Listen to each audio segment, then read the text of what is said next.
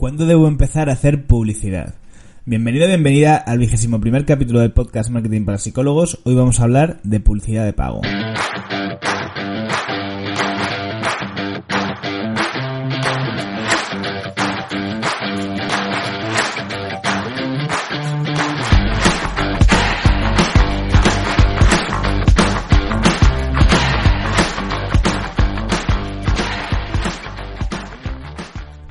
Tema de hoy es uno de los que más preguntas suelo recibir. El, ¿no? el cuándo tengo que empezar a hacer publicidad, eh, si es pronto, si es tarde. De hecho, hoy, eh, hoy por la tarde, voy a hacer en Instagram un live para hablar, eh, bueno, para responder preguntas sobre publicidad de pago. Como supongo que saldrán temas muy interesantes, pues también es posible que lo que haga es que, bueno, pues las, las mejores preguntas o las que vea que, que más eh, tienen los psicólogos que participen en el live, pues a lo mejor luego hago un, luego algo, ah, perdón, luego hago un podcast, un capítulo del podcast eh, con esa lista de preguntas como ya he hecho en otras ocasiones. Entonces, bueno, hoy vamos a hablar sobre, digamos, las premisas o hacer un mapa un poco general de cuándo empezar a hacer publicidad de pago. No sin antes recordar que entras el diván, seguimos, aunque sea verano, eh, la cosa sigue muy activa. Los compis además están aprovechando para hacer ahora muchos de los cursos que a lo mejor durante, durante el resto de la, la temporada, ¿no? Pues no es factible por falta de, tiempo.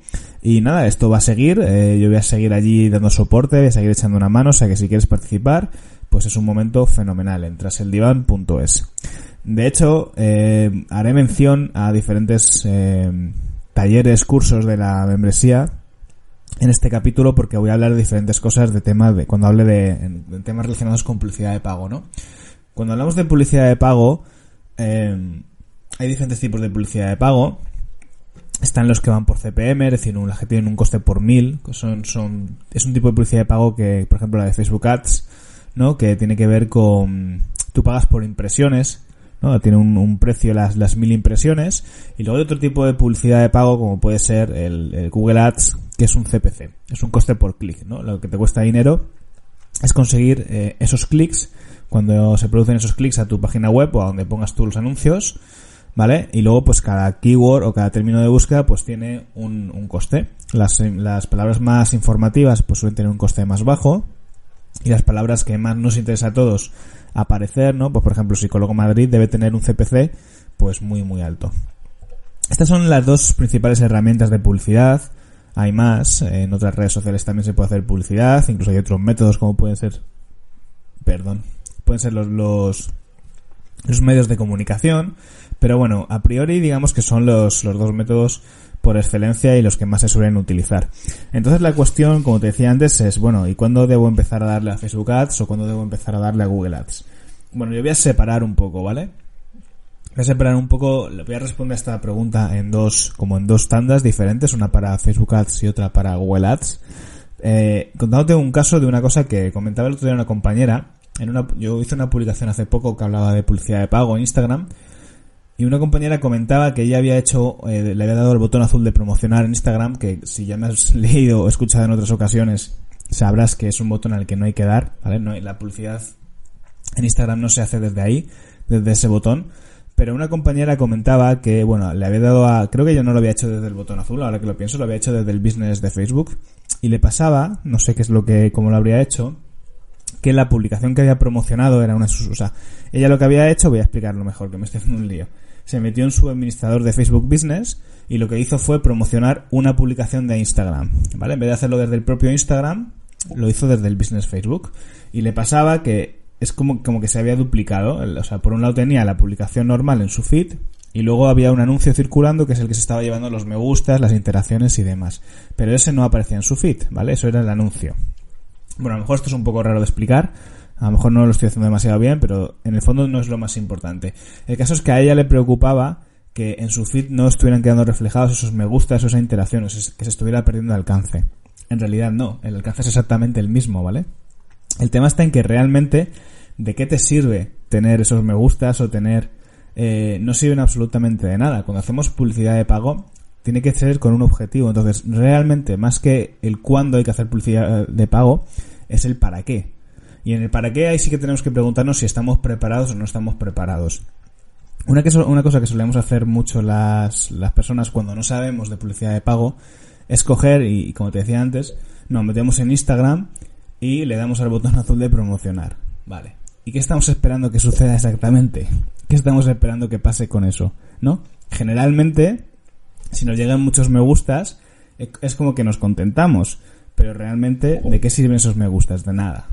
Entonces ya te digo, más que el para qué, es el, o sea, perdona, más que el cuándo, es el para qué. ¿Para qué le estás dando ese botón azul? ¿Qué esperas? ¿Que te traiga pacientes?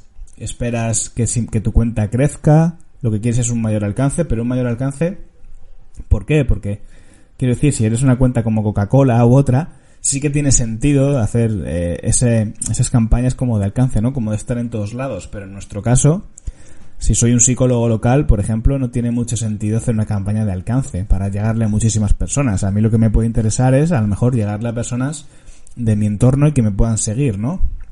Entonces esa es la primera pregunta que te tienes que hacer. ¿Para qué quiero hacer la publicidad de pago? ¿Vale? No darle por darle y decir, bueno, pues han llegado 500 me gustas, me han gastado 5 euros, estoy contenta o contenta. Y en otra ocasión me han llegado 200, estoy contento o contenta. No.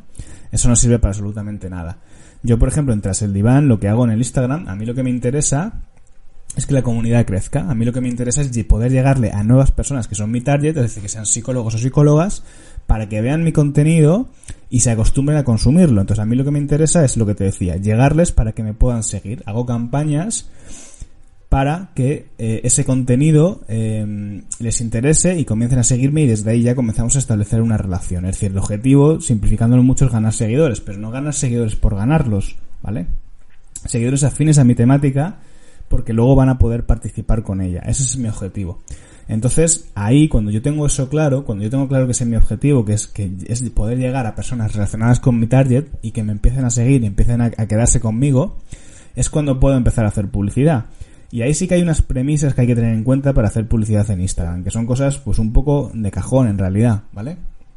Tener la biografía, bueno, lo primero, antes de nada, antes de meterme con esos detalles, es que escojamos una publicación, ¿vale? De las que ya tenemos, eh, de las que ya hemos, eh, pues de nuestro historial de publicaciones, en nuestro feed, cojamos una que tengamos testeado que ha funcionado bien, que ha generado un buen engagement, que genera comentarios, que llama la atención, que responde un problema o una necesidad de nuestro cliente ideal o de nuestro eh, target, ¿vale?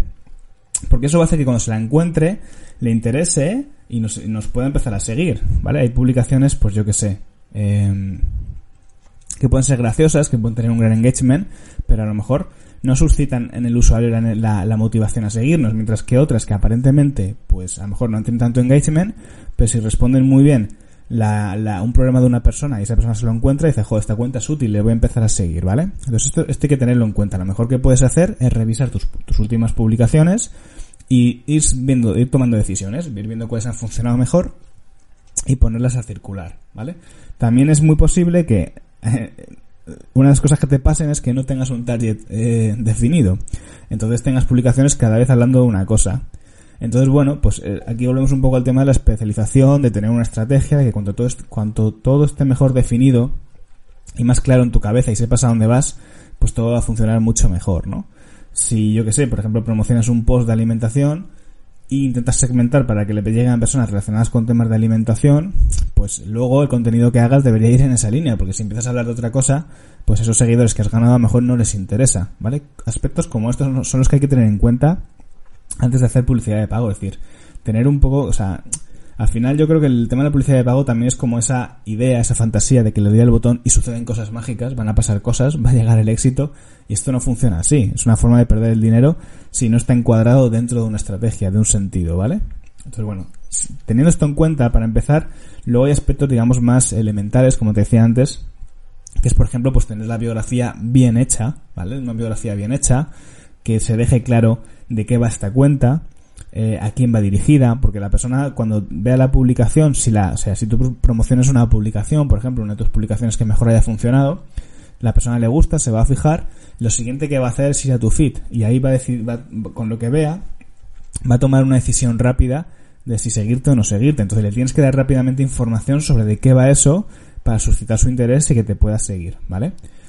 Luego también está el tema de las últimas publicaciones. Esto es un clásico. Las 9, 12 últimas publicaciones bueno, pues también tienen que ser atractivas, tienen que ser importantes, tienen que ser estéticamente visual, o sea, la parte visual que esté bien organizada, esa parte del feed, porque eso da buena imagen, da buena impresión y incita pues a, también a que algo bonito al final o que está bien organizado, aunque no se metan a ver todas las publicaciones, ¿vale? Que se lean bien los títulos también las publicaciones para que la persona de un vistazo rápido pueda entender de qué va tu cuenta. Ese tipo de cosas también ayudan a conseguir que las personas te sigan, ¿vale? Ya te digo, las personas van a ver una publicación que les interesa, van a ir a tu perfil y van a decidir si, eh, les interesa o no esa cuenta para seguirla. Entonces hay que ponérselo fácil, ¿vale?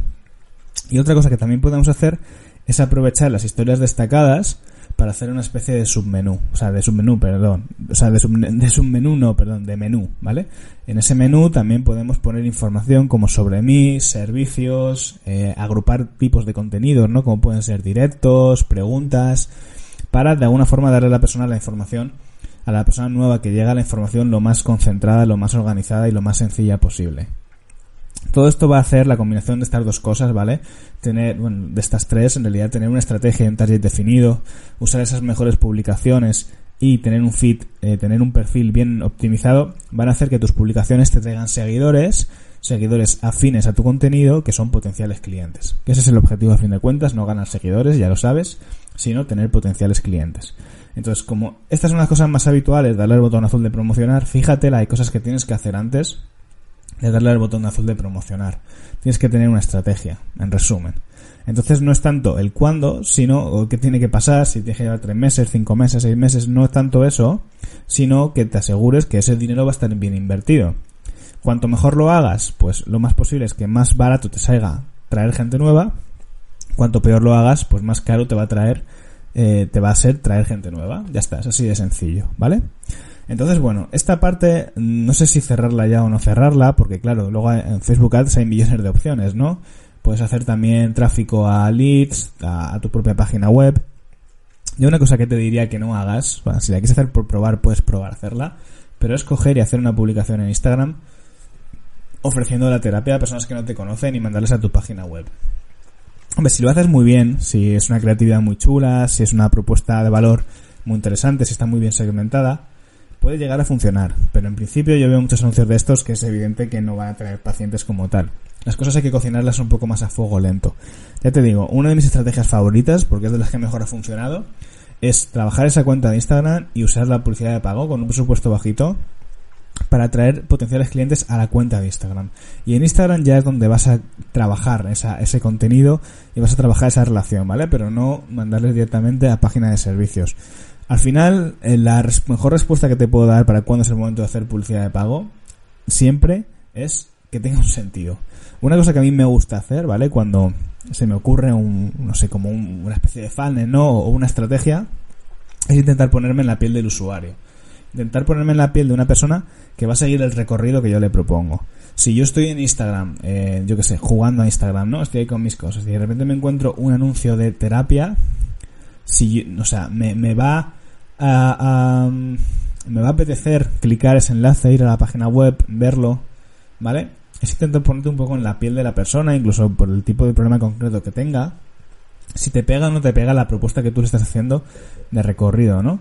la publicidad de pago a veces pensamos que, que, pagar significa éxito, que pagar es equivalente a éxito si te estás gastando dinero, si estás invirtiendo, eso significa que va a ir bien y no tiene por qué ser así ni mucho menos, ¿vale? De hecho puede ser un fiasco tremendo, si no, si no te, como te decía, si no está encuadrado dentro de una estrategia, ¿vale? Y bueno, ahora voy a pasar al tema de Google Ads, ¿vale? Que es otra de las eh, estrategias de publicidad de pago pues más habituales. Y esta está muy encaminada, bueno, se puede usar Google Ads de muchas maneras, pero principalmente lo que solemos hacer la mayoría es, hacer, es usarla para aquí sí eh, conseguir clientes directamente, ¿vale? En nuestro caso, posibles pacientes que empiecen a venir a terapia con nosotros. Si te voy a hacer una introducción muy rápida, por si no sabes qué es Google Ads, básicamente el Google Ads es aparecer en Google, es hacer publicidad en Google, para que cuando las personas buscan psicólogo lo que sea, psicóloga lo que sea, ¿vale? Online, o en una ubicación, o en una especialidad, como por ser ansiedad, terapia de pareja, lo que sea, ¿vale? Eh, aparezcamos nosotros con un anuncio. Nosotros y todos los que están pujando alrededor nuestra, ¿vale? porque Google Ads funciona bajo un sistema de puja. De hecho, ahora en verano es un buen, es un muy buen momento para hacer publicidad de pago en Google Ads. Porque lo que pasa es que el clic en Google Ads, lo que te decía, funciona por un sistema de puja, ¿no? Si hay 100 personas pujando, la puja más alta es la que se lleva el clic. Algo así, ¿vale? Porque tampoco sé exactamente cómo funciona, pero para que lo entiendas. ¿Qué pasa? Que como en verano mucha gente se va de vacaciones y cierra el chiringuito, hay muchos menos anunciantes. Ergo, hay muchos menos anunciantes, el clic baja, ¿vale? Por eso, por eso decía que es un buen momento para hacer publicidad de pago el verano. El tema está en que la publicidad de pago, el, el Google Ads, es una publicidad que a ver, iba a decir que es más cara, pero no es que sea más cara, porque al final lo caro y lo barato depende un poco de la de la retribución que te devuelva, ¿no? Pero sí que es verdad que si no lo haces bien te puede salir más cara, porque el coste por clic para determinadas keywords en Google es alto, puede ser de un euro, un euro y medio, ¿vale? Psicología online o, o psicólogo online y cosas de estas, pues anda por ahí. Entonces, claro, lo que tienes que tener en cuenta es una serie de cuestiones, ¿vale? Principalmente lo que te diría es que antes de hacer anuncios en Google Ads, bueno, lo primero que aprendas a manejar la herramienta de Google Ads, en, en, en Traseliván hay un curso solamente de Google Ads donde te explico algunas eh, particularidades, ¿no? o sea, no particularidades, no te explico usar la herramienta, pero dentro de esto hay algunas particularidades que tienes que tener en cuenta o que suelen ser errores habituales. Por ejemplo, si escoges mal las keywords, ¿no? O sea, haces un anuncio para palabras que, que están mal elegidas y le mandas a, a sitios de tu página web, de tu web que no tienen nada que ver, eh, eso sería es uno de los errores más habituales. Te, lo, te pongo un ejemplo para que lo entiendas, ¿vale? Uno de los errores más habituales que he visto en compañeros es, por ejemplo, usar palabras como eh, síntomas de la ansiedad, como, como para aparecer ahí, ¿no? Como usar esa palabra para eh, hacer anuncios. Claro, la persona que está buscando síntomas de la ansiedad, lo que está buscando es información, está buscando saber los síntomas de la ansiedad, no está buscando el perfil de una, el perfil profesional de una persona que le ofrece sus servicios de ansiedad. Pues este es el típico, eh, el típico fallo más habitual, ¿no? Que cometemos cuando no sabemos hacer Google Ads, que es que, bueno, nosotros pensamos que con que pongamos cosas que tienen que ver con la psicología, pues, pues ya está bien, ¿no? Eh, o si yo hago una landing de ansiedad, donde ofrezco mis servicios de ansiedad, pues eh, tiene sentido que yo ponga la palabra eh, síntomas de ansiedad. Pues no, pues no, porque incluso puede ser un psicólogo que estaba buscando, que no se acuerda cuáles son los síntomas de la ansiedad, sería un poco raro, ¿no? Pero podría ser. Y está ahí buscando información y no tiene nada que ver. Quien, digamos que tenemos que buscar esas keywords que, tenemos claro que tienen una intención de buscar un, o contratar un servicio, ¿no? En nuestro caso, pues todas las que tienen que ver con terapia para eh, psicoterapeuta, psicólogo y todas estas cosas, ¿vale? O terapeuta incluso, es este tipo de keywords. Entonces, una vez que tenemos esto claro, ¿vale? El siguiente punto que aquí sí que te diría que es imprescindible antes de empezar a hacer publicidad de pago es tu página web. Que tu página web a la, a la que le estás dirigiendo no sea un desastre. Que no tarde mucho en cargar. Que estéticamente no sea horrible. Que sea navegable. O sea, que sea intuitiva. Que no sature de información y te cargue 200.000 cosas. Eh, que el texto, ¿vale? Pues tenga un poquito de copy, esté organizado, esté escrito un poco desde las tripas y no como un bot que escribe, que te cuenta como un manual lo que es la ansiedad. La ansiedad o lo que sea la, landing, ¿vale? Que el texto no haya muros de texto, es decir, hay párrafos interminables y larguísimos. Eh, que la landing tenga mm, call to action, es decir, botones que incitan a, a, contactar. Que la landing tenga diferentes formas de contactar, pues un botón de WhatsApp, un formulario de contacto, un botón, algunos botones de contacto, y eso, bueno, pues al final son un montón de cosas, ¿vale? Cuanto mejor es la landing, pues hombre, al final, pues más efectiva va a ser esa publicidad de pago, ¿no? Es decir, cuanto más atractivo sea o mejor explicado esté la página que tuvo, que donde van a llegar las personas cuando cliquen en tu anuncio y más relacionada esté con lo que estén buscando, ¿vale? Pues esa publicidad te va a salir más rentable. Si consigues de 5 clics hacer una conversión, pues te está saliendo el paciente, por así decirlo, la primera sesión pues 5 euros o 4 euros. Si todo funciona un poco peor o estás en un terreno más competido, pues igual te cuesta 30 clics. Entonces ya te está costando, pues a lo mejor 50 euros, ¿vale?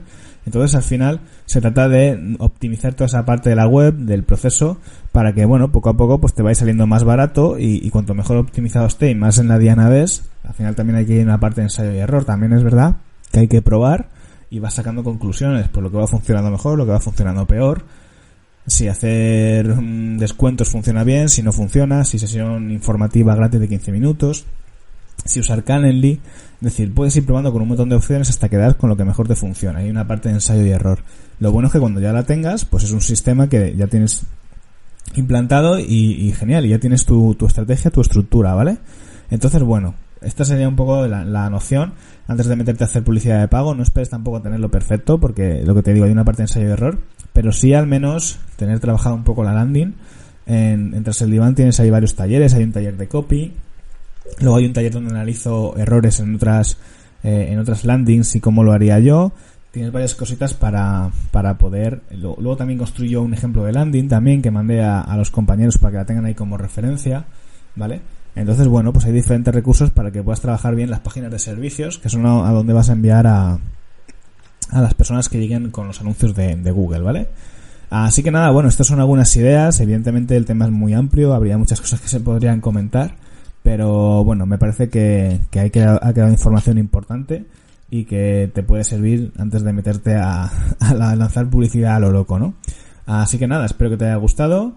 Eh, si quieres aprender más sobre estas cosas y cómo usar las herramientas y demás, pues tienes eh, traseldivan.es los cursos y mi ayuda en el soporte y la de los compañeros en el grupo de WhatsApp. Y si no, pues nos vemos en el siguiente capítulo. Un abrazo.